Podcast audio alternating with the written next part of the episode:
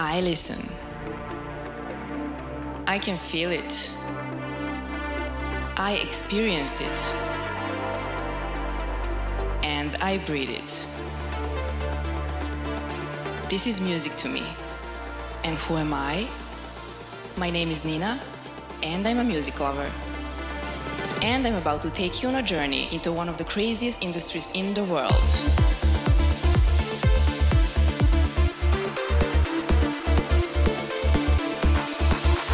Is Connected by Frequency. Welcome, music lovers, to another episode of the Connected by Frequency podcast. My name is Nina, and I will be your host on this journey. For those who never watched this podcast, the idea is to invite various people involved in the electronic music industry development. This way, I will try to raise the awareness about this crazy but neglected industry. We'll, we all enjoy its products every single day, but we don't value enough the process, how is it made, and people who deliver the magic. This time, I invited a good friend of mine, an extremely talented producer and a DJ, who is sharing his knowledge and experience with everyone who wants to become a professional artist. But before we start, I need to kindly ask you for your generous support. If you like what you see and hear in this show, please make this easier for me by supporting me via Patreon or PayPal. All the information will be written in the video description and on the Connected by Frequency Facebook page. And please, don't forget to subscribe to my channel, like and share this video with the world, and leave a comment if you have anything to say. I will much appreciate it. Thank you. Today, this extremely talented artist decided to enter our studio in Belgrade and share his passion for mixing and mastering. He is a German, a trance and progressive producer and a DJ, and he's about to take us on a trip to the innovative, experimental, challenging, and more creative side of a production. What I like about him is his energy, open mind, professional approach, and visionary character he's not afraid to share with the world and other artists supported and collaborated with a lot of big names in the scene, such as Armin van Buuren, Above and Beyond, Markus Schulz, and many others. He gained a reputation of being a high demand artist for his remix skills. He's a good friend of mine, and I'm delighted to welcome him in my show. Dennis Sheperd, or should I call you Dr. Dirty? Welcome, darling. Thank you. Nice introduction. I liked it. I'm glad. how, how do you like the studio so far? Very nice. Very, very nice. Yeah. Really cool. The lighting and um, the setting is, is very good. Yeah. So this is actually your first time here in Belgrade. Mm-hmm. Right? How do you like it so far? Very nice. Like the people are very friendly. Um, really nice restaurants. Um, just a nice atmosphere overall. Oh. Really nice. Yeah. I'm glad. I'm. It's not that cool that you're not saying a little bit younger, a lot longer, because um, you know staying for three days it's not enough. But for the start, you're gonna yeah. come here for sure once again. Okay, um, I will need to mention all those projects you do mm-hmm. because I think it's extremely important to show everyone um, what you do, and even more important to raise the awareness um, of how significant part in the industry you have. Mm-hmm. Uh, also, this is good opportunity to let young producers to find out something that could be useful and helpful in their future careers. Okay, so let's start from the beginning. Um, tell me, or tell us actually, who is Dennis Sheperd? How did you start doing this? actually, I was just a, a, random guy who likes music, you know, and then uh, started. Uh, music production as a hobby. And then, uh, you know, I'm that kind of person when I start something, I get really eager to become better. Mm-hmm. And this is with everything. But um, with music production, I just never really stopped. So I wanted, always wanted to become better and was so much fun. And um, after, you know, I think one or two years of filling around, um, small record labels became interested in signing my music. And uh, this is how everything started. I think. Um, I registered my business in 2006, so mm-hmm. quite a long while ago. um, and yeah, from that it just took off. Like um, I um, did uh, my studies as well at university, but next to the studies, I always did the music stuff. And um, at one point, I made it my main income source. So mm. yeah, nice, that's, that's nice, nice journey. but who was your idol? Let's call it that way, that um, got you into this industry? So actually, um, it was more back then I was really looking up to my uncle. He was uh, he's like uh, 15 years older than me, and um, he was playing around with a very amateur music production software called Dance eJay. I don't know if it's No. like just putting blocks of music together and then you have a song. So it's very simple, and uh, I thought it sounded really cool.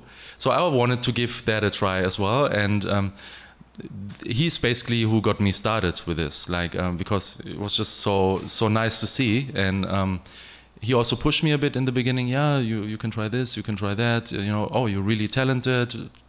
Do more of it you know and uh, so that was really nice. And then later on of course yeah i mean um, i always like I was I was a electronic dance music fan um, since the end of the 90s. So people like Blank and Jones, Paul van Dyk, I really looked up to, and um, WestBam as well back then, uh, Moguai even these kind of people. And uh, of course, it was like uh, it was a dream back then. Like wow, you know, once. Uh, I could perform in, fr- in front of a big crowd and um, all of that. And then a few years later, yeah, it happened, and uh, I, I met some of my idols as well, and yeah, it was really cool, a cool journey.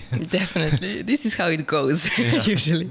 Okay, here it is. Uh, a game changer term. I use it literally in every show. Okay. Because I think every one of us has that special moment that changed our career or perspective. So I think for you, it was in 2011 when uh, your track that you did with Cold Blue and Ana Criado as a vocalist, called uh, Fallen Angel, uh, hit number one on Beatport's trance chart.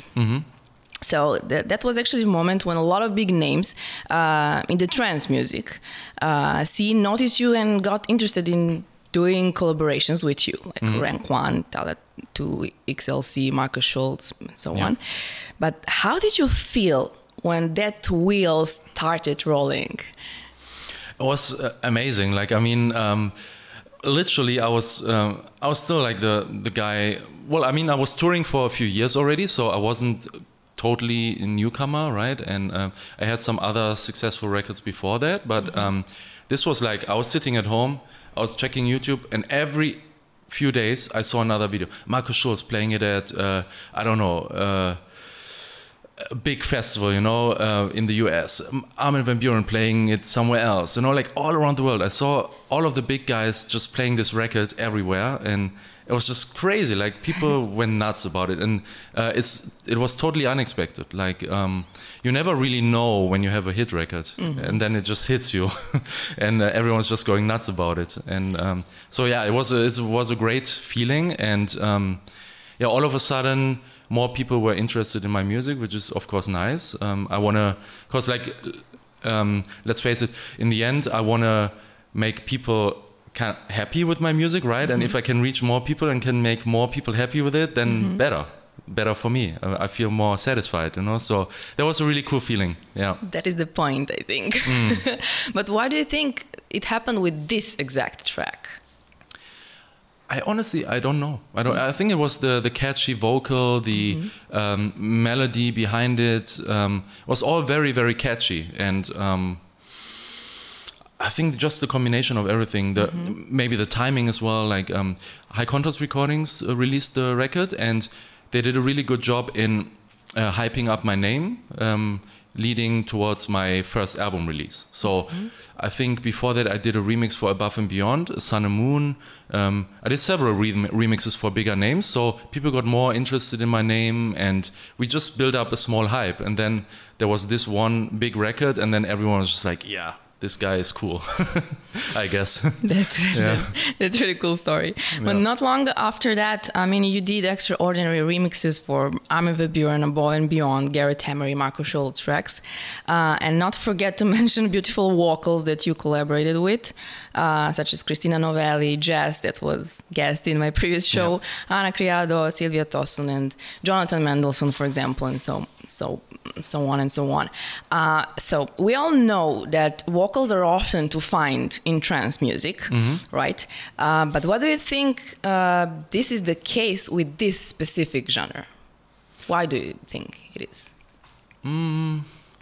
I'm actually not sure. Um, I think um, it's just the trance music is very emotional, I would say, and um, if if the if there's a vocal that matches the like the music and is is um, like telling a story, um, I think it just can intensify the the uh, emotions from the record. So I think um, this is why, and it can also it, it goes very well with like the way trance producers um, affect the vocals. It makes a big difference as well. Like they put a lot of reverb and delay, and it all flows with the music. So I think you get like this this dreamy vibe, and um, I think this is why it works so well.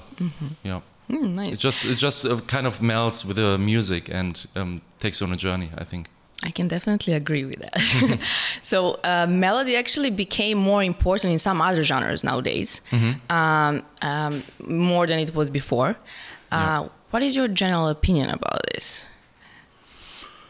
I, I honestly, I'm, I'm super open-minded, so I don't mind, uh, you know, minimal techno that is like uh, sounds like a loop for seven minutes, you know, and doesn't change. Um, if people like it, great, you know, and uh, I can appreciate some of that music as well. But um, I also love the melodies, and I love um, sometimes happy melodies, sometimes melancholic melodies. So it always depends on the mood and the setting. Like. If you're at a pool party, you want different music than at a big festival, than in an underground club. You know, like it always depends on the environment. So. Um, it's actually the, the beauty of music, I would say, that we have so many different varieties, and music, uh, like every kind of music, fits a certain setting. So, you know, the lift music, you know, it's like chill out music, you know. So, I don't know, like, um, it's great. That's the great thing about music, I think. Yes, Yeah. yes, it is. so you played at some nice festivals like Mm-hmm. Ministry of Sound in London, Exchange Club in LA, State of Trance festivals a couple of times.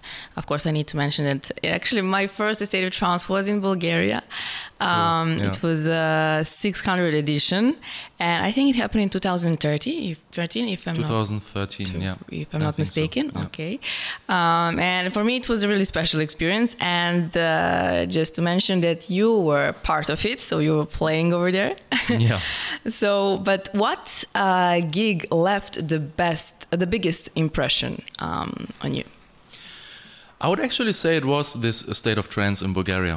Yeah, Oh. because um, I didn't have any idea about Bulgaria before that, you know, and um, this kind of, um, and I think Bulgarians didn't have s- such a big idea about me as an artist, but like, it was like, um, so I was playing at, as the last artist uh, at that event, so I think it was 5:30 to 7 a.m. or so, so pretty late, but a lot of people stayed, and um, I think I, I played the right tracks at the right time, so people really wanted to stay and see the whole set, and it kind of yeah, it built a whole new fan base for me, like a whole new market opened up for me. Um, So that was great. Two months later, I was back at a, a sold out club, amazing experience.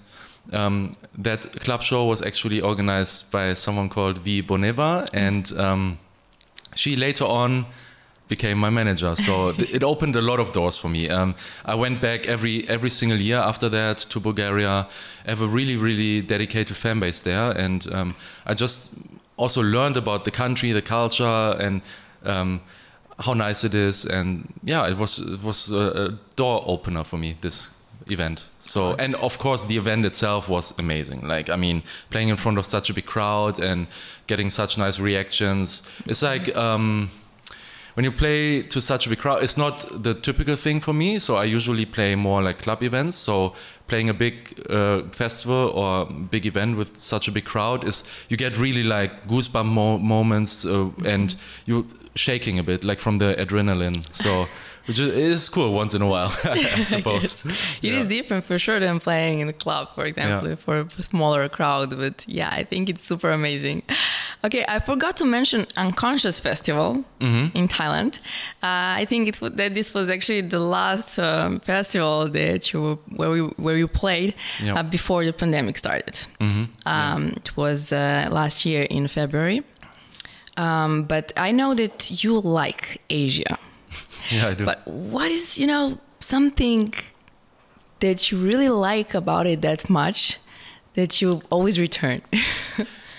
It's a combination of everything. Uh, so it's like um, the nature is beautiful, and you have like so many different thing. I mean, you you have that all around the world, but um, like I said, the combination of all of the things that I like in Asia, that's what makes it so special. So the nature, you have the mountains, you have uh, amazingly beautiful beaches. Um, then the people, the people are super friendly, always smiley, um, just helpful. Um, so uh, I'm speaking about Southeast Asia, so like you know Thailand, Indonesia, Malaysia, Singapore, this kind of region, Vietnam uh, as well. So um, the people, then the the weather is amazing. Sometimes a bit too humid, but most of the times very enjoyable. Um, then I don't know. It's just the atmosphere. Like um, there's Buddhism and Hinduism in this region of the world, and a little bit of Islam, and um, it's just the the general feel is just people are very they feel a bit more grounded than in other parts of the world. So yeah, and I don't know. Yeah, you um, I would say as a as a European, you really um, get a lot for your money as well, which is pretty nice. I would say if you're on holiday somewhere, I mean that's a, that's a plus. I would say. Completely agree. Completely agree. Okay, uh, but I, I know that you wanted to move to Bali Mm-hmm. uh, last year, but the pandemic stopped you from achieving that goal. Uh, do you still have the intention to move over there? Yes, um, I mean Bali is still my, my, my favorite place in the world. So at one point I would definitely love to move there. Um, we'll see how everything develops. To be honest, I'm not so optimistic that you know um, this part of the world will open up anytime soon. So we will see. We will see how everything goes. Exactly. Let's let's wait. um, this leads us to one of your projects, but let's start uh, with the core one. So you are a producer, first of all. Uh, what exactly does that mean? I mean, you are a serious professional uh, when it comes to mixing and mastering, um, shaping and polishing not only yours but some other artists' tracks. Uh, but how did it actually start? How did did you get the idea to to try it? So I mean, um, music production is um, it involves a lot of things, right? Um, like a music producer is basically like someone who um, combines many different aspects of the of the production and makes it the whole song basically. So you have the composition part you have the mixing and mastering you have the uh, arrangement part you have the sound design. So these are all different aspects of music production. Um, but for me, it has always been uh, like mixing and mastering has always been the easiest from all of these parts. Like it's just uh, it comes naturally to me. Like um, from the beginning, my records sounded really good. Like I, I can listen to a record that I produced in 2007, and I can still say this sounds great. Oh wow! Yeah. So uh, m- not many producers have this. They listen to their records from a few years ago, and they're like, "Oh my god!" Exactly. But uh, no, I don't have that at all. Like, um, so, and I have heard this from other producers as well. Like uh, when I was uh, with Rank One in the studio, he uh, Benno told me like, yeah, your productions they sound really great, like um, great sound and stuff. So it's like um, I don't know, it just comes naturally to me. So obviously. You you do stuff in the field that feels easy for you and is a lot of fun. So for me, it's, it's a lot of fun being in the studio and polishing a record, making it uh, sound the best possible way. Yeah. Oh, wow, that's cool. I think you, you were born for this.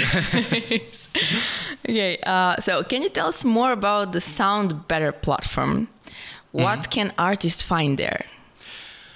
Um, it's more some uh, something for uh, professional music producers who want to offer certain services to other people. So, uh, for example, everyone can create a profile there, and um, I myself have one, uh, have a profile there, and I offer things like, like I said, like mixing and mastering. I offer just mastering. I offer even ghost production if someone wants that, but. Um, um, I've I've started doing less of that. Um, even one-on-one teaching, you can book through that, and um, many different things. Uh, I can do vocal processing and vocal tuning, uh, which is a whole another field.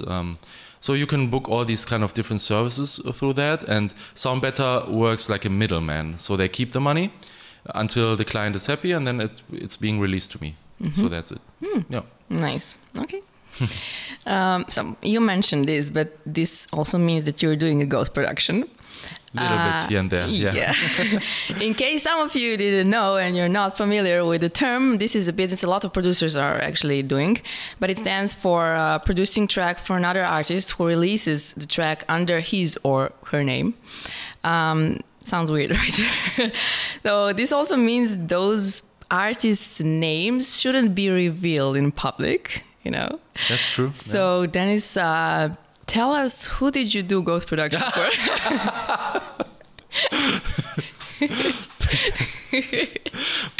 I really I cannot tried. answer I that. tried. I tried. yeah, but actually, uh, I have a lot of uh, friends, uh, and I'm wondering, you know, Mm-hmm. uh, regarding that. Uh, they're extremely talented producers and DJs for sure. Yeah. But at some point in their lives, they decided, you know, to focus only on ghost production. Um, but it's for me, it's, it's it's strange because isn't you know the idea when you started doing it to become like a famous DJ or producer? No, no, not not necessarily. So Hmm? uh, a lot of people just um, enjoy the music production thing, and that's it. Like um, my first passion was being in the studio all by myself, like a geek, and just doing music production all day and nothing else.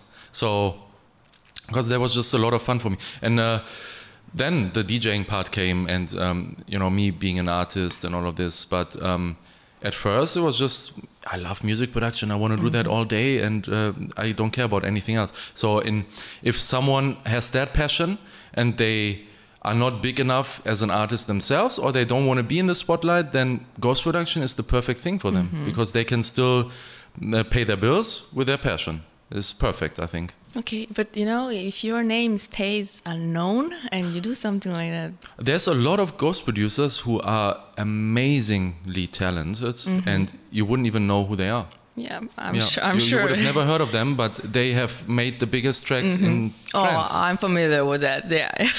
like um, there's one guy called Dennis Shimonik. Um, he Mm-hmm. has produced a lot of uh, Paul van Dyk records and Alex uh, co-engineered. Let's say it like I that. heard that. Um, you never know how much the actual artists um, were involved and stuff. So Mm-hmm. let's let's call it co uh, co-produced. And he did it with uh, Paul van Dyk, Alex M.O.R.P.H., uh, Jon van Dijnhoven, and some other names. You can look it up on Discogs.com. Mm-hmm, It's like a public. Um, um, like um, website where you can uh, type in a name Mm-hmm. and then you see the uh, like the credits of records so Mm-hmm, it's publicly available this information you just type in dennis shimonik and then you see which productions he was involved in Hmm, nice. Hmm, I will check that for sure. Sounds interesting. Okay, uh, what else are you providing to young artists at the beginning of their careers? You're also doing music production master classes. Mm-hmm. Uh, are we talking about specific genre or not? um, no because i um, i can produce basically i can produce any electronic dance music genre. They they all have their specific things but once you figure these out then it's very easy. Then it's all the same. So um, my my students so i, I teach people uh, beginners uh, or inter, intermediates uh, you know music production and make them a better producer. And so some of my students they they do like deep house uplifting trance progressive trance progressive house uh, psytrance Wow. anything so Wow. it's really yeah it doesn't really matter so much a huge range Yeah. nice. Okay, let's meet Dennis as an instructor. yeah Please explain to everyone watching uh, what is the idea of this teaching service of yours Mm-hmm. uh, and how is it going? Do you have a lot of students or? Yeah, I do actually. So um, this was, uh, let's take it chronologically. So I started as a music producer, no, right, in 2006. Then the gigs came in 2009. Then um, I had a lot of gigs and so on. And then in 2017, uh, I think I had my 2016. I had my first student. Um, he got introduced to me by Ronski Speed because he asked Ronski Speed, "Hey, do you teach music production?" and he said, "No, but I know someone who may be a good Nice. instructor." so he referred him to me, and uh, from that point on, um, we started working together. So he was one of my first students, and then from that it just took off. I, it, it was a lot of fun for me, and um, so I got more students. Like it was more like a mouth by mouth thing. I don't really actively advertise so much for it, and um, yeah, from time to time, I get a request, and if the chemistry is there, and I, I think I can help them, we start uh, like a instructor uh, student relationship, you know, and Nice. that's it. That's really Yeah. nice that you're doing that. Yeah, it's it's a lot of fun. It's um it's very fulfilling when you see the students. You know, like when it's, it's hard to describe. Like uh, whoever has been a coach in their life um, will understand that. Like when when you see the student and they finally realize something or understand it, and all of a sudden their eyes are uh, wide uh, open, and it's like wow.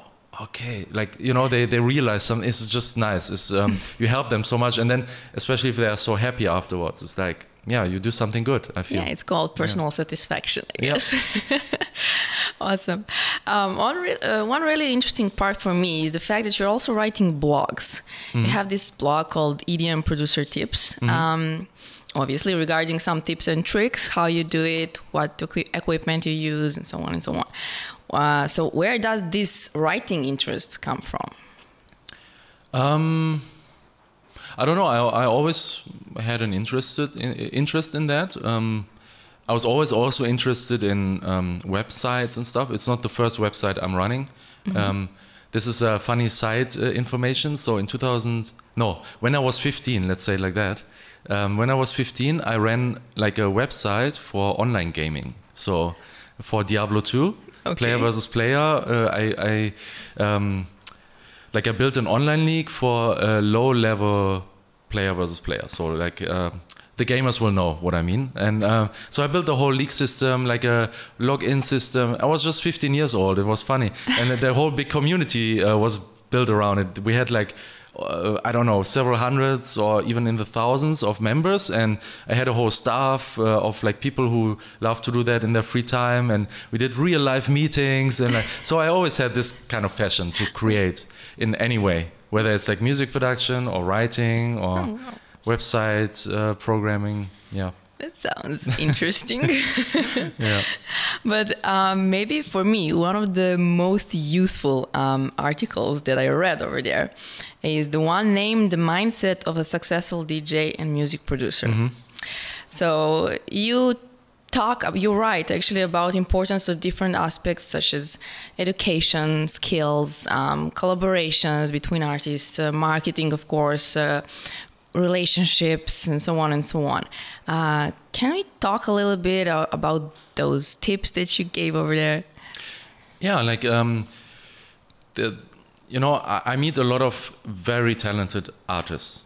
There, there are a lot of them, and um, they have a lot of potential. But many of them, they never really reach their full potential because um, they lack in in other areas. So they're not consistent enough. They uh, don't do the networking. They, uh, you know, like it's so important. It's so important. This is why I said the the mindset of a successful uh, producer and DJ is not just being talented. You have to do so much more than that. And um, yeah, just having the right context is the, the most important thing. I think you need to get out there. You need to meet people. You need to make the right contacts. Like um, this is how I did it in the start, and it was it worked out well, I guess. And uh, yeah, I honestly I don't remember everything I wrote in there because um, it took me several hours to write it down. But um, I can remind you. yeah, sure. yeah, Go but ahead. this is actually a cool advice for you know young producers, young people. I think this is good because at the beginning of your career, you experienced the Yes. same stuff. So you can talk uh, about it, you know, and to direct young people, you know, where to go, what to do, what to pay attention at, you know. So I think this article is really good, and actually, the whole thing uh, regarding this uh, blog uh, is really useful for young people. But one thing uh, that my eyes stuck on while reading it. Now it gets interesting. yeah. No it was the part where you said uh, perfectionism is bad. Oh yeah, that's true.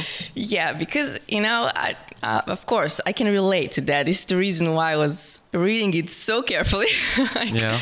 because you know that i'm crazy perfectionist like you are i think you were a lot more before Yes. but you you know by the time you learned how to handle that Yeah. Yeah. Exactly. Yeah, that's true.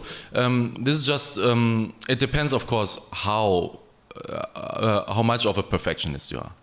Uh, like I would say, a little bit of perfectionism is always great, but if if it gets too much, then uh, it's in your way. I would say. Like um, for example, I think the best people in the industry, they're great at outsourcing things. They give things out of their hands. Like let's take the prime example, Armin van Buuren. You, you think he does all the, the ASOT radio show, he the ASOT events, all of that by himself? No, he has like a huge team around him, and he's great in finding the right people uh, to do this stuff for him.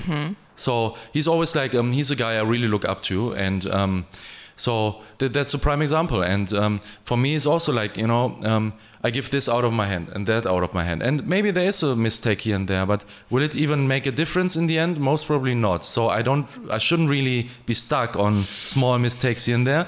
It can be a very um, um, like negative for you like uh, it holds you back and like it wastes your time to double check everything and so on when it really doesn't matter so much. Yeah. So this is what i meant with this uh, paragraph i would say. Yeah, but it's I think it's really hard to find that people that you can really rely on.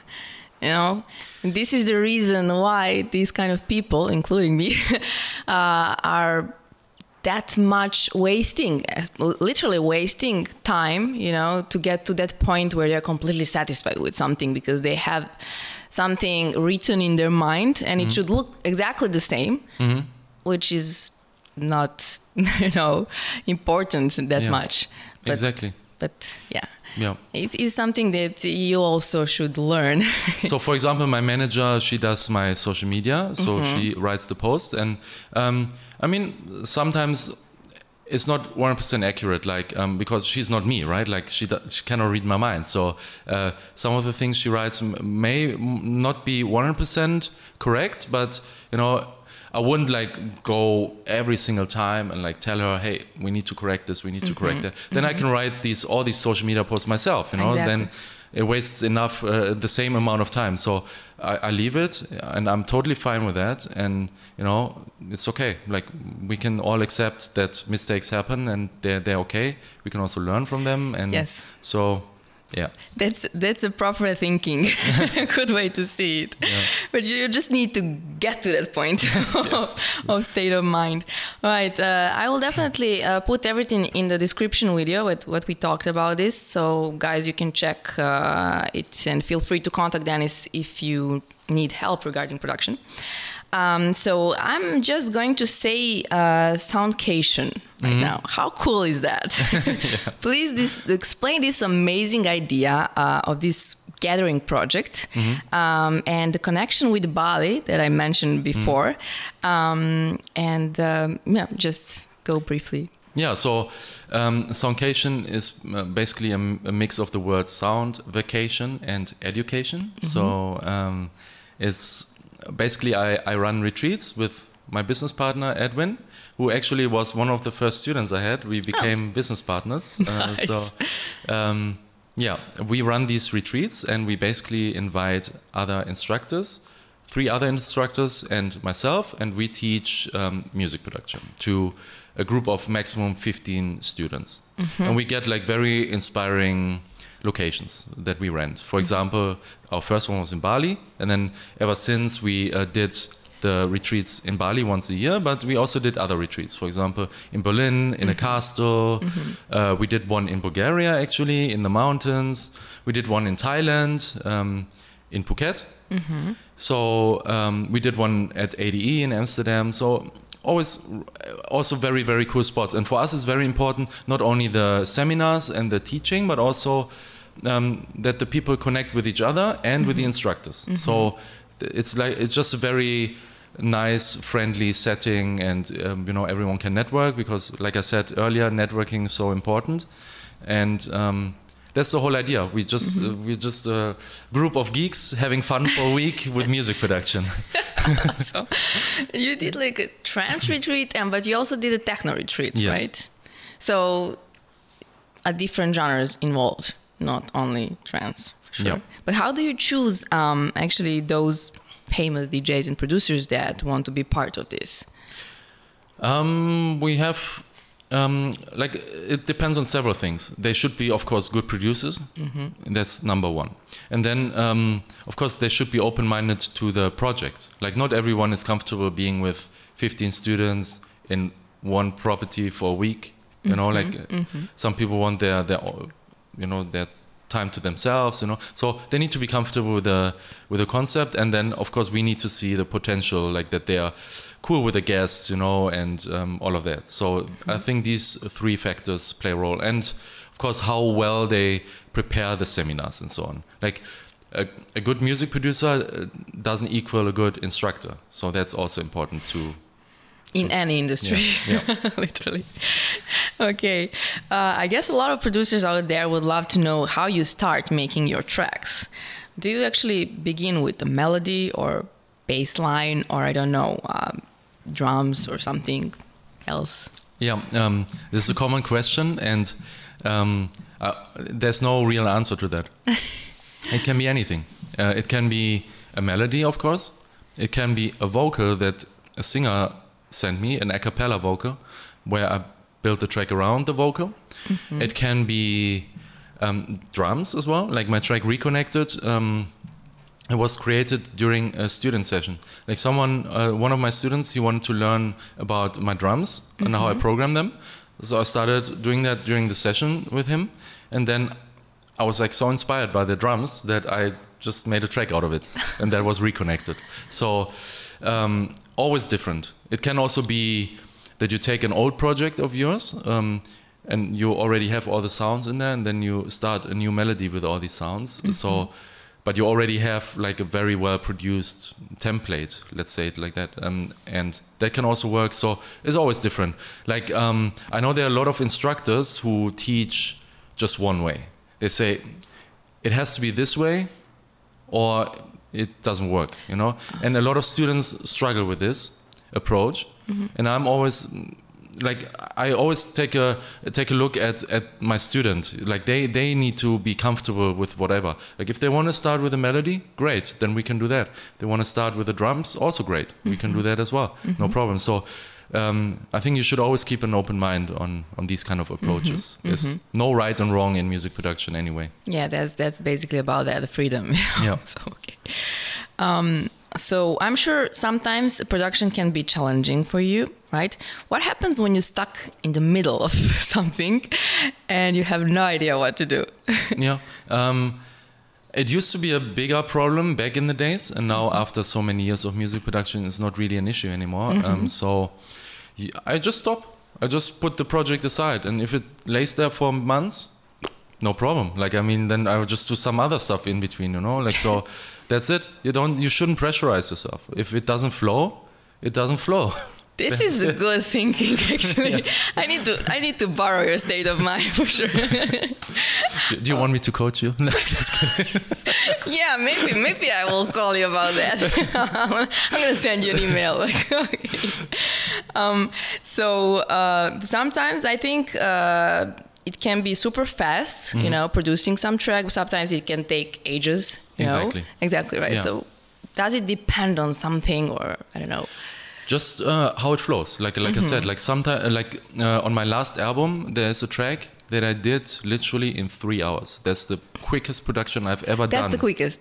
Ever Oh, yes. wow, nice. three hours. This is unbelievable. Wow. like uh, back in the days when i started like, the, like a complete production? Yes. Wow. well without the vocal so Okay. to be fair without the vocal Okay, then the vocal production took another day or two uh-huh but the playback was done in three hours, and usually, I would say it takes eight hours at least. Sometimes sixteen hours, but sometimes I can be stuck for weeks as well. So, um, the opposite example from that album would be so. I was talking about when our when our worlds collide. That track was done in three hours. The oh, playback, wow losing my mind. That track took me three completely new attempts. So I did three whole productions until I was satisfied. Always started from scratch again because I just couldn't get it right. Yeah. And um, so that took weeks or months even. So, Wow. yeah. And these are the tracks for the last album. We're gonna talk Yeah. about it. okay. Um, so when comparing production like 10, 20 years ago, uh, and production nowadays, what do you see is good and what is bad? Product. Let's call it that Yeah. way. So the advantage and disadvantage. Yeah, yeah, there are definitely a lot of advantages Mm-hmm. and many disadvantages as well. Because um, it's like with everything, um, the process became fully digitalized, like or mostly digitalized. So, um, like, I would say, let's start with the disadvantages. So, um, like, I feel the productions aren't as organic anymore as they used to be. Like back in the days, it would be just be um, people would record the automations um, of certain sounds live. They would play the whole track and they would do the automations, the filter curves and stuff live on the mixing desk and all of this. And nowadays, it's just painting and it's a linear line, you know, so it's like there's no organic uh, uh, stuff in there, you know, it just feels very programmed. So, and then there were, um, I think it was a little bit more um, intuitive back then. Um, people would just um, there were there were mistakes done, and then these mistakes led to something sounding very cool, you know. And uh, there were these imperfections, um, and nowadays it's all like digitalized and like um, like qu- quantized fully, and then it's like just very. Um, yeah, too much in a in a um, grid, so it's way um, yeah. The, this organic feeling is lost a little. I would say not with every genre because some genres really pay attention to that, but uh, I would say mostly Like what? Like deep house, techno, progressive house. Like there, they really pay attention to this organic feel. Like the shakers have to be a bit uh, uh, unquantized and. Um, you know, um, imperfections are good and uh, all of this kind of stuff. In other genres, it's like more mm, striving towards perfectionism in terms of music production, and I don't think it's always that that good. What is better is the sound quality, for example. Like you, you have so many tools these days um, that are amazing, and you can do things. You, music producers, uh, they they would have never even dreamt of being able to do this uh, 25 years ago, and now it's like nothing. It's just two clicks, you know. So it's um, these are this is amazing. Like, and you can I can just take my MacBook, take it to Bali, put on my headphones, and produce a track on the balcony. That, that 25 years ago, you had to invest into a big recording studio, um, put in like half a million euros or so. Uh, so yeah, it's a whole different world these days. So this is great. Yeah. But do you actually like the direction where music is going? Mm, I think yes, I do, um, because um, things are getting a little slower, a little bit more sophisticated again. I think the the time of the uh, peak time EDM in your face, uh, you know, is gone, which is um, nice. I think um, it's just it was a little too much and a little bit too exhausting for the ears. I would say. Um, so the the music is getting more sophisticated, like. Um, ma- like mainstream like people like CamelPhat for example they they became very popular and it's like sometimes on the radio as well and so on and it's very uh, much more calming to the ears than the edm stuff like it's um, less processed and more basic which more uh, closer to what we have done in the 90s yeah so i think the direction is good yeah Okay, but uh, do you have a feeling sometimes um, that a lot of tracks look alike nowadays? Yeah, they do. But that even happened end of the 90s. Like there, there's so many copies of tracks. Um, uh, listen to Armin van Buuren, Blue Fear, and listen to Mauro Picotto, like this, like that. The melodies are almost one to one, and the lead sounds are almost one to one. So even back then, it happened. Yeah, Yeah. Um, it has. I think it has always been a thing. Even in the 80s or 70s or 60s, there was a popular record, and then all the other guys try to copy this formula. So I think it's just human nature, to be I, honest. I, I Yeah. definitely think the same because, uh, um, especially right now, I think a lot of DJs. Uh, it doesn't really matter what genre we're co- talking about, but they're you know using those old school classic tracks, famous tracks, and just you know add something related to their style, and show that to the world and everyone reacts like it's something completely new. Mm-hmm. but it sounds, you know, practically the same. Yeah, I think Yeah. you're referring to the techno genre and that a lot of the techno guys are remixing all trance classics, but For example. but I feel um, um, there, there, there's a reason for that. Like, I mean, they, they want to be able to to play these records in their sets and kind of modernize the sound a little, and but they they mostly keep the spirit of the tracks. Not every remake or every remix, but uh, Yeah. remix, but most of them they keep the the spirit of the old original, which is great. And then um, they can play it out to new crowds. They learn about the history of dance music. So That's good, true. That's true. I'm fine with that. and I feel like the the techno music now is getting very close to the trance music from the 90s. And this is why a lot of like techno artists can actually play the tracks from the 90s, the trance classics, Mm-hmm. in their sets, and it doesn't even sound very off. Like Mm-hmm. it sounds like it's just another slow techno track with Mm-hmm. a bit more melody. So, which is great. Yeah, I think that's a good, a good development. It is for sure, you know, but you know, people call it right now like melodic techno. Mm-hmm. And as you said, it's practically, you know, trance from The I don't know, 90s, yeah. Yeah, 90s. But I, I um, so this is my opinion. I told you that um, before as well. That I think that actually techno sounds uh, is closer to the true spirit of trance than the uplifting trance nowadays. mm-hmm. So it- it's a funny development, I think. I don't know. Okay, Yeah. yes, indeed. Okay, uh, let's try something. Uh, I have this thing I do every single time. It's called Blast from the Past. Okay. or down the memory lane. So I always find something interesting or funny Okay. um, about my guest. So this time I decided to use something from your Instagram profile. Yeah. ah, this is amazing. This is cool. Yeah, so this is your first ever gig, as you Yes. wrote over there. So cool. Where it was and Oh, how was it in- went. it was in Moscow. Oh, wow. And the promoter who booked me, he wrote me a message on MySpace. Yeah. And he was like, hey, hey, are you available for a gig in Moscow? I was like, oh, wow. What is this? And then I, I just referred him to my uh, the agent of my label that I was signed to back in the days, Euphonic Records. Mm-hmm. And um, this agent, he said, yeah, I can take over the uh, the contract and stuff. And he even got me a second gig in Russia the same weekend. And uh, yeah, that was my first gig. And I was like, I was nervous, and I was like, should I even go? Like, um, is it even for me being in the spotlight and all of this? And after this, I was like, fuck yeah, this is amazing. yeah, it looks like you had so much fun yeah. These guys, they came to me, uh, like a group of, of, I don't know, eight people or so, and I thought they wanted a photo. And all of a sudden, they take me and throw me in the air. Oh my god.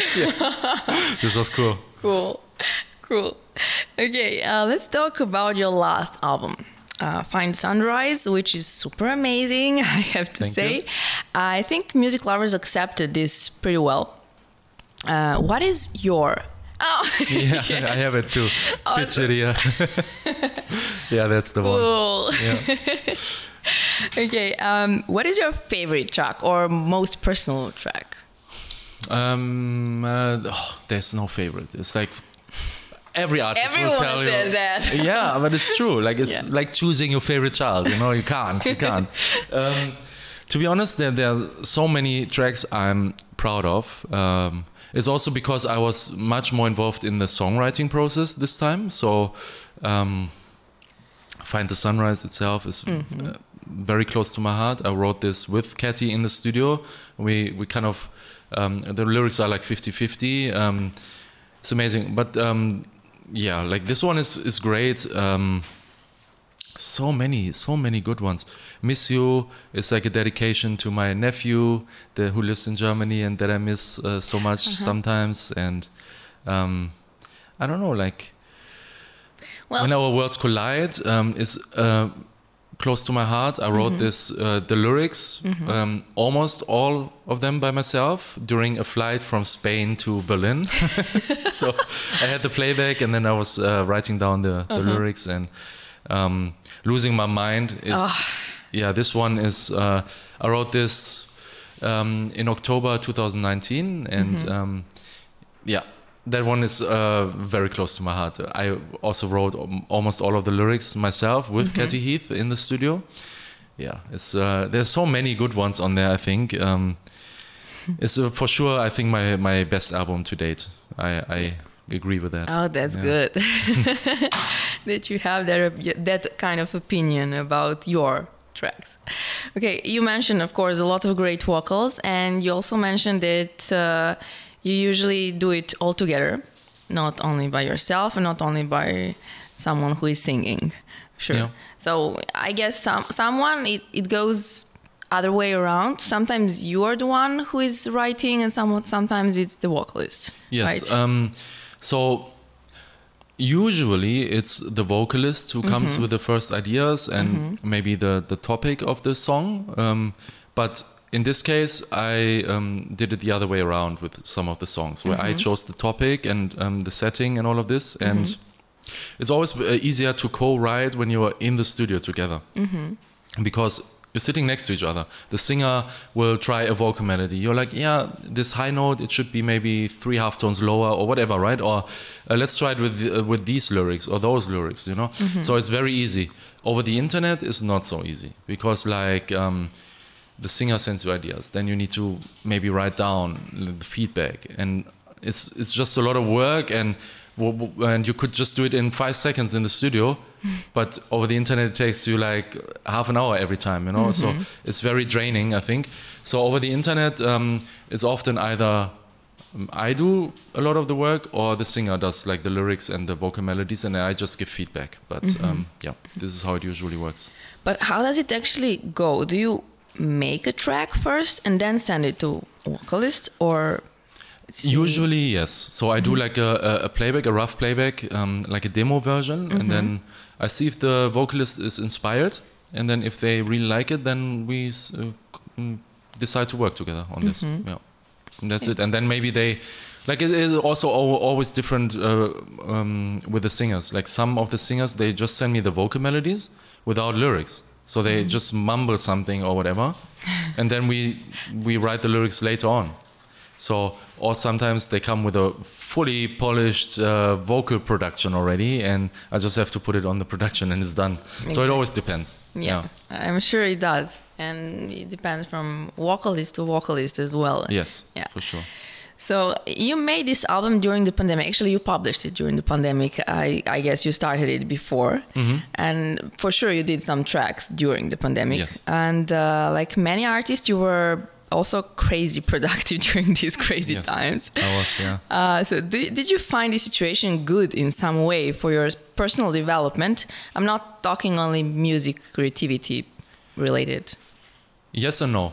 Like um, there, there's a lot of benefits. Like um, I was very productive with the with the music stuff. Um, I found a new passion uh, called calisthenics. Uh, I was always into fitness, but um, calisthenics is a whole new level for me. It's uh, it's amazing, uh, and uh, I don't know. I, I felt um, very focused on myself. Like I wanted to.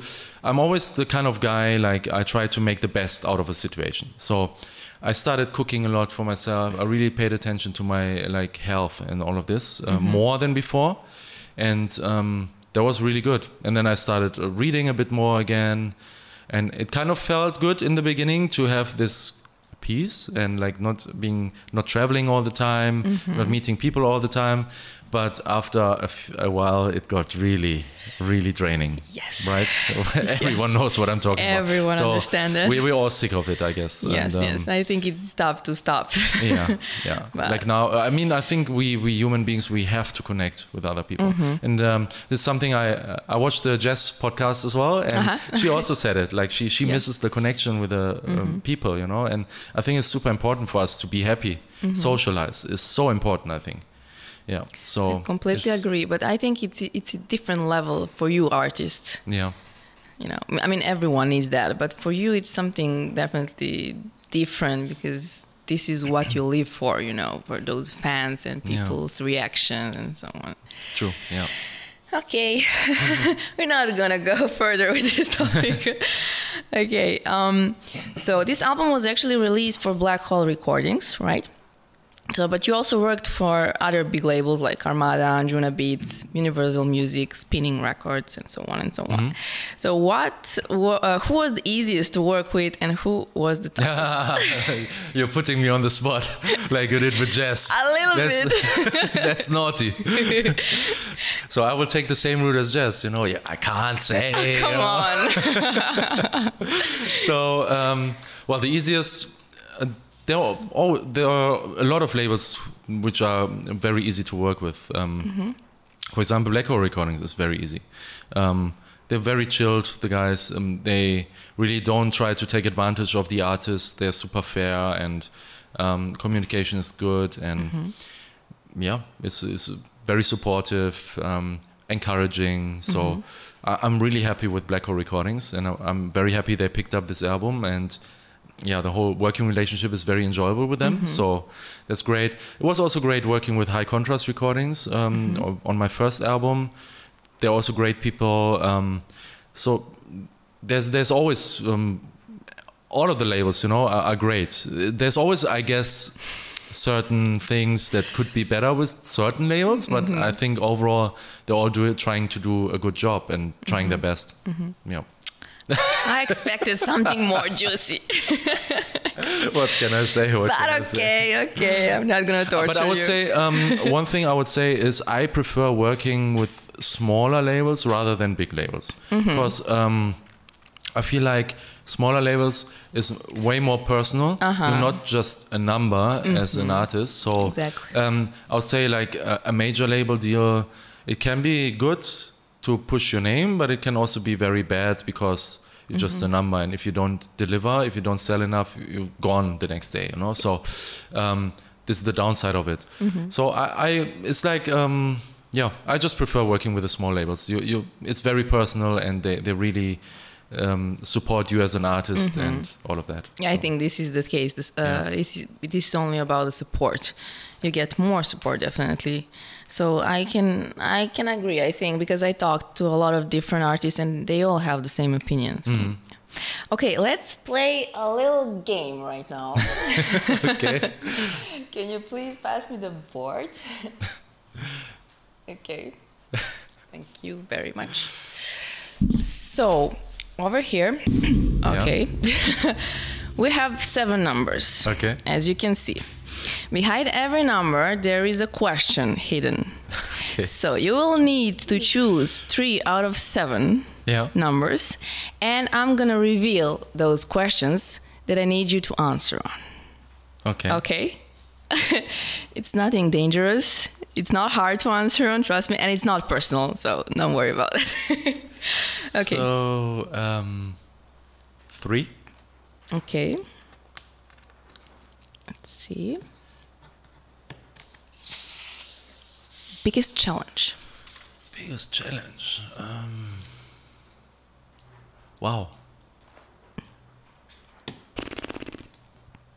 I don't know. Hard to hard to say. Um, I would say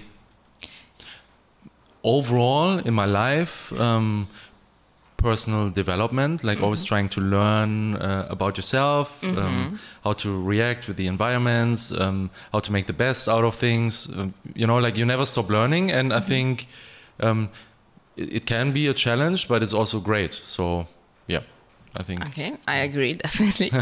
okay, next one. five. Five. Five says. Okay. A track That's a good on one, repeat. actually. Yes. What tracks would you like to listen to the end of your life if you needed to? Oh, ah, okay. Well, that's different than now. I thought a track that I no, have on on, repeat only now. one track that you can pick, Yeah. and you, de- you, you, you, the only track that you can listen to until you die. Wow. what would it be? What? There's uh, two that. Well, I think uh, so. I have a trance top ten, right? Okay. And um, the first two came immediately to my mind, but I can cannot make a decision which one I would choose for this. So it's uh, Thrillseekers, uh, Synaesthesia. Uh-huh. I love this melody. It's one of the best melodies ever done in trance, in my opinion. Mm-hmm. And then the other one is uh, Motorcycle as the Rush Comes with Damn. Jes. that one is, uh, I played it uh, on a lot of gigs as well, the Mm-hmm. original old version from 2004, I think. And it always works. It always works. And it's a nine minute version. It's crazy, but it works. I agree. So, and I always get goosebumps from it. Mm. So, yeah. And this is. I mean, if, if the taking the lyrics into consideration, it could actually, they may make sense when you end your life as well. So, okay, traveling we're somewhere. not gonna go there. yeah. So, Too dark. okay, and the third one, uh, seven. seven. Oh, this one is good. Um, okay, tell me, what is your biggest insecurity? Um, There should be something where you feel insecure. I don't want you to use it against me, you know? Come on. yeah, I'm writing down right now. And okay, my biggest insecurity is using my biggest insecurity against. Yeah, just kidding. um, I don't know. I think uh, uh, biggest insecurity. Well, I, I think uh, sometimes this is some something um, where I lack sometimes with the networking part. I don't want to be annoying or a burden, right? So Uh-huh. let's say I meet someone like Armin that I really look up to, and um, I want to be annoying, you know, like talking to him all the time, and like Yeah. so I'm a bit insecure there, you know. I don't want to push myself onto people, so Um, I think uh, that's that's one of the biggest. I think uh, this is another thing we're alike. So, Yeah. so I can relate. Okay, cool. Um, let's continue with a couple of more questions. Um, so, of course, I did not forget to mention this. Um, so, you also have another project related to techno music. Yep. Uh, you decided to give yourself a name, Dr. Dirty. Why Dr. Dirty and what sound medicine can this doctor prescribe to us? The techno medicine, Yeah. dirty techno medicine. Obviously. So um, it all started with uh, the techno retreat. So I mean, I was um, interested in techno music production for a long time, but um, not a long time. It actually it's a recent development that I started liking techno music more and more. And um, so we hosted this techno retreat, and I learned more about the production side of techno because it's very specific, I think. So you need to know a few things here and there before you can actually start doing it. Even though I've produced like 13 years before that, when before I did this retreat in 2018. But um, uh, yeah, after that I started producing the techno music, and it was very well received. Like Armada wanted to sign it, uh, sign it. There was a statement uh, recordings, um, Ruben Duran's label, and um, the the first EP was very well received, and uh, so I'm very happy about that. And why Dr. Dirty? So um, I had my best friend who lives in Bali. Uh, uh, his name is Blake, and he uh, he looks like uh, you know this um, these these bottles. Um, it's like detergent or something, Mr. Clean.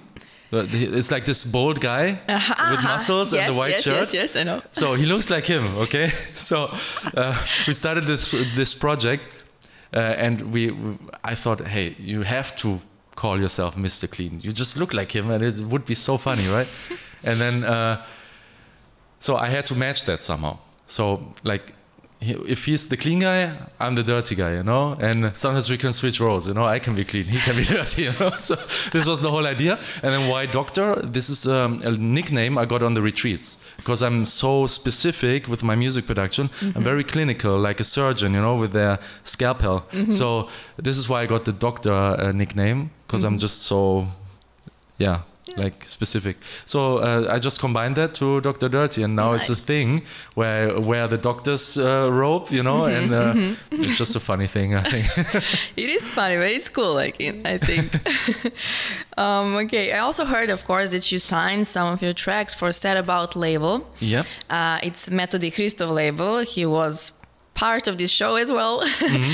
so how cool is that actually? You know, because Yeah, it- super cool. you actually live in Bulgaria right now. You're originally from Germany, Essen, right? Yep. Um, but uh, since pandemic started, you moved to Bulgaria. Yeah, later last year. Yeah. Yeah. And it's funny because uh, I was talking to Metodi before, and then I realized that you uh, signed for his label, and I told him that you live in Bulgaria, and he didn't know that. I was like, guys, go and meet. you have chance. So cool. Uh, so um, speaking of Bulgaria, how is life over there? How did you choose to move over there? It was just a coincidence. I didn't really uh, ha- had the master plan. Uh, didn't really have the master plan to move there. It just happened. like my, my manager Viboneva, we talked about her before. Um, she's Bulgarian, and her whole team is uh, residing in Sofia. So um, before the album release, um, we decided, okay, maybe I could go there for a few weeks. We can do some uh, content shoots and this and that, and um, so that was the initial plan. So I booked an Airbnb for a few weeks, and then uh, I liked it, and I decided to stay. That's it, basically. Interesting. So, um, yeah, it was. Um, I think there, there are many benefits uh, in Bulgaria compared to Western Europe. So I like that it's a bit more free. And I think that's the thing uh, in a whole Eastern Europe that you know you can bend the rules a bit and like you know no one is like too super correct you know like in in Germany they're like uh, so specific you know like and like prime example okay the other day I went f- shopping at a small uh, food market um, so it was the the price of all the foods I wanted to buy was 15 lever so uh, seven euro fifty, let's say, right? And I didn't have enough money in cash. I only had like twelve levers, so three lever less. And the person just said, "Yeah, it's fine. No, don't worry." You know, would never, never happen in Germany or in Netherlands or in the UK or never, never. And it happened a few times already, like in Bulgaria. And it's just like, yeah, people are a bit easygoing there, you know, like, um, uh, yeah. It's just uh, I, I like that. Then the weather, of course, is like very nice. Um, It's way warmer than in Western Europe. Um, the nature side of things is very nice. Like um, there's a lot of hiking options, and there's um, you know beautiful streams, waterfalls, uh, bridges. It's just very nice, very enjoyable. I think so. Yep. I agree. And it's, it's very, um, to be honest, it's also very refreshing to be in a new country and learn a new language, see a different culture, and all of this. So, yeah. Yeah, I agree. Bulgaria is a beautiful country for sure, but um, Yeah, I think now, it's very similar to now. Serbia, to what- this is what I wanted to say. now you're over here, and you will realize it's even more beautiful. so maybe you decide to stay over here. but yeah, it's a similar in some way for sure. Um, so let's see.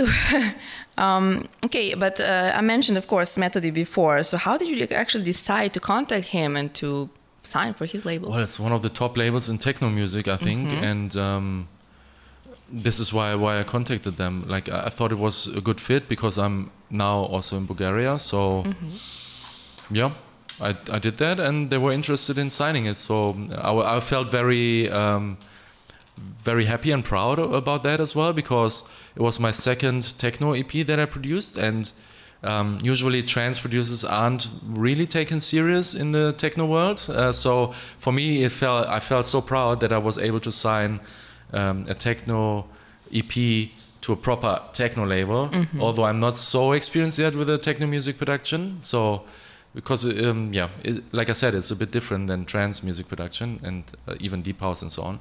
So yeah, that was that was very very cool. And now I'm just looking forward to the release and see how it goes. Nice, nice. Milestone reached. Okay, so uh, you like doing sports. You mentioned this before, and of course, I know that. So you're working out every day almost. uh, so you're also doing that, I think, wall climbing. There is a specific name for that, or Yeah, Walltopia in uh, okay. Sofia. yeah. Yep. Uh, is there anything else that helps you with stress relief and keeping your balance in your body and mind? You mentioned the reading that you did at the beginning. And Yeah. Um, uh, like w- one thing I miss in Bulgaria, I must say, is I'm not bicycling anymore. So um, because the the roads are not so good in Bulgaria and the car drivers are a bit crazy, so I'm a bit scared to ride my bicycle in, Okay. in Bulgaria. So um, this is something I miss because that was a little bit of therapy, I would say. Like when you want to calm down, you know, you go on the bike, drive somewhere, and you know, it's, it's great. You can do that over here. All right. yeah and uh, i don't know like uh, for example also um, going for massage is very nice as well um, to calm down. And um, i don't know yeah reading is nice. Even cooking sometimes can be very therapeutic. Yeah things like that Nice. meeting friends for coffee as well can be so nice and like all these typical things Good friends, Yeah. not every. yeah not good friends not annoying friends exactly. Okay, so uh, as mentioned before, physical contact with our friends, colleagues, fans is what we all miss the most. But there should be something you don't miss when being at gigs, traveling, etc. What is that one thing? There is a lot of more. Is it called sleep uh, pr- deprivation or something uh, sleep deprived Yeah. Um, yeah. I know what you mean. yeah, I miss, don't miss that. Like uh, sometimes after the gig weekends, you feel so drained um, Uh-huh. because of all the traveling in such a short amount of time. On the gig day, you have little sleep, and so that's something I don't miss, to be honest. Um, yeah, but that's what it like. I, I really, I for me, um, the the gigs. What was most enjoyable for me was always getting in touch with the people. You know, uh, seeing a new culture, seeing a new place um, getting to know locals and yes the gig itself always was enjoyable as well but i think all everything around that was even more enjoyable for me and i heard uh, other djs saying that too yeah. Yeah, yeah, definitely. nice. Um, so, what can we expect from Dennis, the instructor and producer, in the future? So, I mean, I'm working on new music, of course. Um, like now we closed the chapter, the Find the Sunrise chapter. I just released the deluxe album version of this with all the remixes and and so on. So that's great. Um, so we closed this chapter. Now I'm working on new music. Um, I may be doing another album, depending on how it goes, sooner or later. We will see. Um, then, of course, more Dr. Dirty music. I think uh, things are opening up, and I think next year will be even better. So more gigs are happening again. So I can push the the techno project a little bit more, because I really want to play some of the techno gigs as well under Dr. Dirty. Um, I hope that I can host the retreats again, the Soundcation retreats. That would be amazing. I hope I can do one-on-one sessions with students again in person, much more than the last one and a half years, because that was really. I almost did it only online, and uh, I want to travel again to my students, and because I enjoy that much more. Um, what else? What else? I think uh, my sound is changing a little bit. It's becoming like my Dennis Sheperd sound. It's becoming a bit deeper, a bit slower, so a bit further away from trance. But like the essence of trance will always be there in in my music. It's just um, like a different um, form and shape. Yeah, but like I will always be a sucker for melodies and yeah. That's understandable. I can. Ev- I think every single trance producer can relate. Yeah. Whatever they try, they always, you know, have that trance um, in their blood. Yeah, so, all right, this was fun. definitely. I hope this conversation was pleasant for you and you felt relaxed. I did. Thanks. Yeah, okay. There were a few tricky questions. Kidding. Oh, come on. it was not that bad. okay, uh, this is something special I ask every guest. Um, actually, I asked everyone that came in the studio. So I will need to ask you as well. Behind you, there is a poster um, called uh, Fingerprint Tree or Signature Tree for Creatures of the Night. Because Okay. we are all creatures of the night. I repeat this all the time, but yes, we are. So I will need you to leave a mark over there so I can keep this as a great and significant memory. Cool. All right? Yeah. okay. And um, do you actually do you have a hard copy of my album already? No. So you can keep this in the studio as well. Thank you very much. Yeah, Thank you. no problem. Well, I don't remember last time actually I played hard, hard copy of that, like uh, a CD, but it would be nice actually to play it. I think the, the sound is a bit different than what you listen to, you know, Spotify or YouTube. Yeah. I think it's about the same. It's more like a collector's item these days, to be honest. Mm. Yeah. Because it's all digital. It would be a different sound on vinyl, but uh, on a CD, um, it doesn't matter so Mm-hmm. yeah. much. but Are you planning to Yeah. do vinyl mm, maybe at some point? I don't know. I don't know. Because that would be with cool. a techno like- project. Maybe with a techno project or one Uh-huh. day. Uh, Oh, but nice. I don't know. Um, we'll see. I I, I personally, I don't DJ on vinyls. I've never learned it, to be honest. Mm-hmm. This is a challenge I would like to do one day. Uh, I want to want someone to record me, Mm-hmm. and I want to uh, learn how to DJ in vinyls and make it a challenge. You know, like how how much time I need. Oh, So I think I can learn it in an hour, but maybe not. We will see. I think you, you just put the new challenge and that's good. That's good, actually. okay, also, I prepared one symbolic gift for you. Uh, because I want to thank you for taking part in this show um, and letting me and everyone else who were watching and listening um, to go with you on this journey into the music industry. Okay? Okay. So this is something for you. I hope you'll like it. Thank you. You can check it.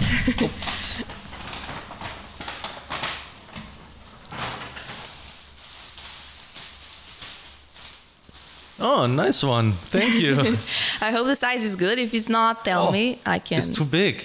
You know, I was on a heavy diet the last two months. It's um, usually I'm an L, so I'm sure you have an L. I right? have I have a solution for you. Cool. Thank you so much. You're welcome. Okay, thank you, dear Alice, once again uh, for this lovely conversation. I am Thank sure that well. everyone enjoyed this episode. Uh, music lovers out there, um, please share your thoughts. Feel free to send me a message on Facebook, Instagram, or email, whatever you want. Uh, and don't forget to subscribe on my YouTube channel, uh, like this video, make a comment if you want, and share it with the world. Um, and remember, we're all connected by frequency. Until next time, take care and have fun.